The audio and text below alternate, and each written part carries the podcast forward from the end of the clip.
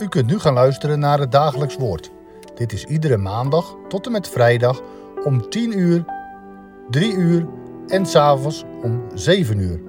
Deze meditatie wordt verzorgd door Dominee van den Bos.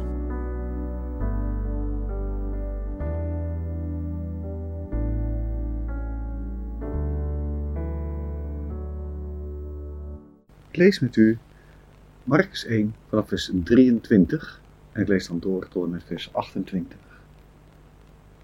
Nu was er in hun synagoge een man met een onreine geest. En die schreeuwde: "Ga weg, wat hebben wij met u te maken, Jezus de Nazarener? Bent u gekomen om ons te gronden te richten? Ik weet wie u bent, namelijk de Heilige van God." En Jezus bestrafte hem en zei: "Zwijg, ga uit, hem weg." En de onreine geest deed hem stuip trekken en ging roepend met luide stem uit hem weg. Ze waren allen verbaasd, zodat ze elkaar vroegen: "Wat is dit? Wat voor een nieuwe leer is dit, dat hij ook de onreine geesten met gezag bevel geeft en zij hem gehoorzaam zijn?" En het gerucht over Jezus verspreidde zich meteen in heel de omgeving van Galilea. Beste luisteraar, Marcus begint heel direct en sober. Nu was er in hun synagoge een man met een onreine geest. Er was een man. Je ziet hem zitten tussen al die andere aanwezigen in de synagoge. Nou ja, zien zitten. Je zou hem niet eens hebben opgemerkt. Een man als zoveel andere mannen. Niets bijzonders aan. Naar alle waarschijnlijkheid een man die wel vaker in de synagoge kwam. Niets wijst erop dat de andere aanwezigen op een bijzondere manier op hem reageren. Ze kennen hem als iemand uit de buurt. Iemand die trouw is in zijn bezoek aan de synagoge. Je zou hem niet hebben opgemerkt. Maar deze man, die aan de buitenkant zo gewoon lijkt, is bezeten door een demon. Bezeten door een onreine geest. Aan de buitenkant lijkt hij zijn zaakjes prima voor elkaar te hebben. Aan de binnenkant bezeten door een onreine geest. Mensen lijken hem te kennen. Toch weten ze niet wie hij is. Dat is voor mij wel een eerste les. Mensen kunnen er aan de buitenkant picobello uitzien, terwijl ze aan de binnenkant zo anders zijn. Sterker nog, mensen kunnen in de kerk zitten, net zoals deze man in de synagoge zat. Nee, nu niet, maar voor de coronacrisis en straks wanneer de crisis hopelijk weer voorbij zal zijn. Je denkt de mensen om je heen te kennen. Kerkgangers die je iedere week tegenkomt, niet alleen in de diensten, maar zelfs ook bij activiteiten door de week.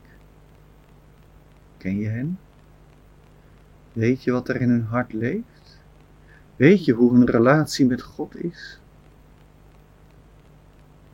Wanneer Jezus onderwijs geeft, barst de bom.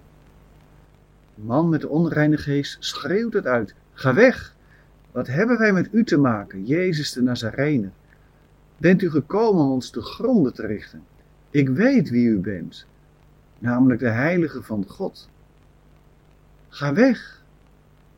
Dat is de roep van de onreine geest die zich in het nauw gedreven voelt.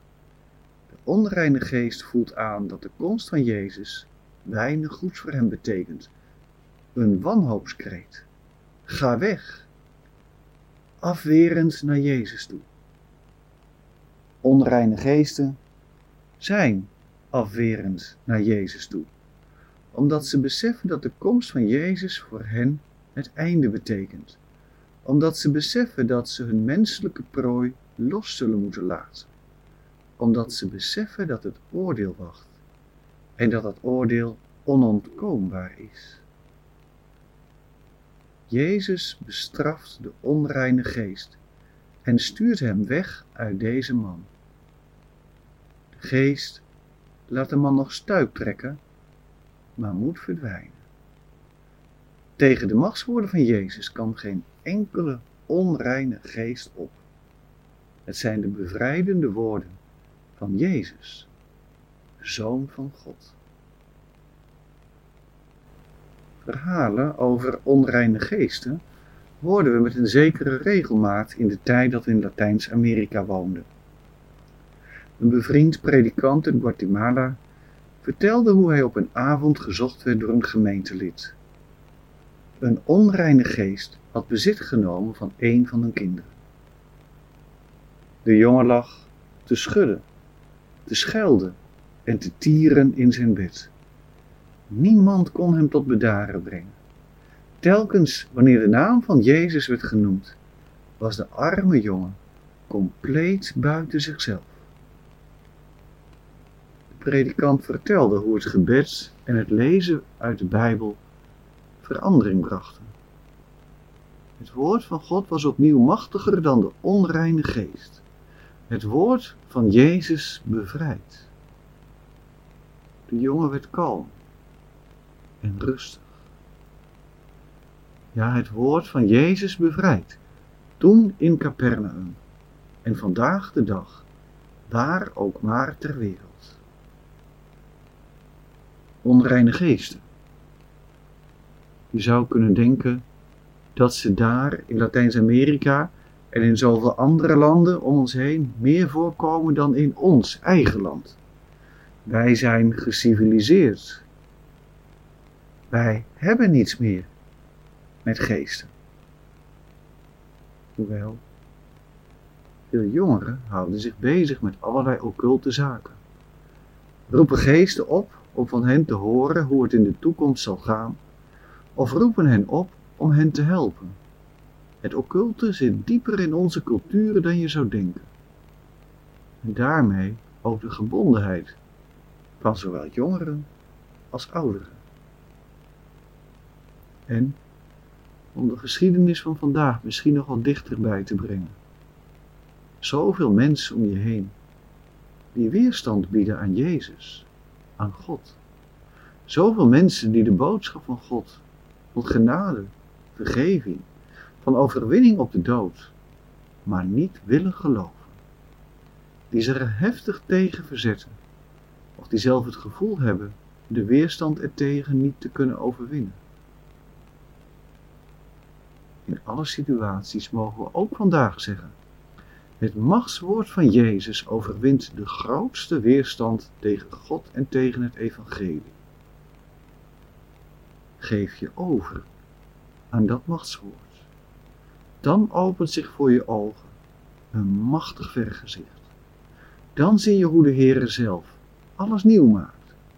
Hoe Hij bevrijdt uit alle banden. Hoe Hij jou en mij mens laat zijn.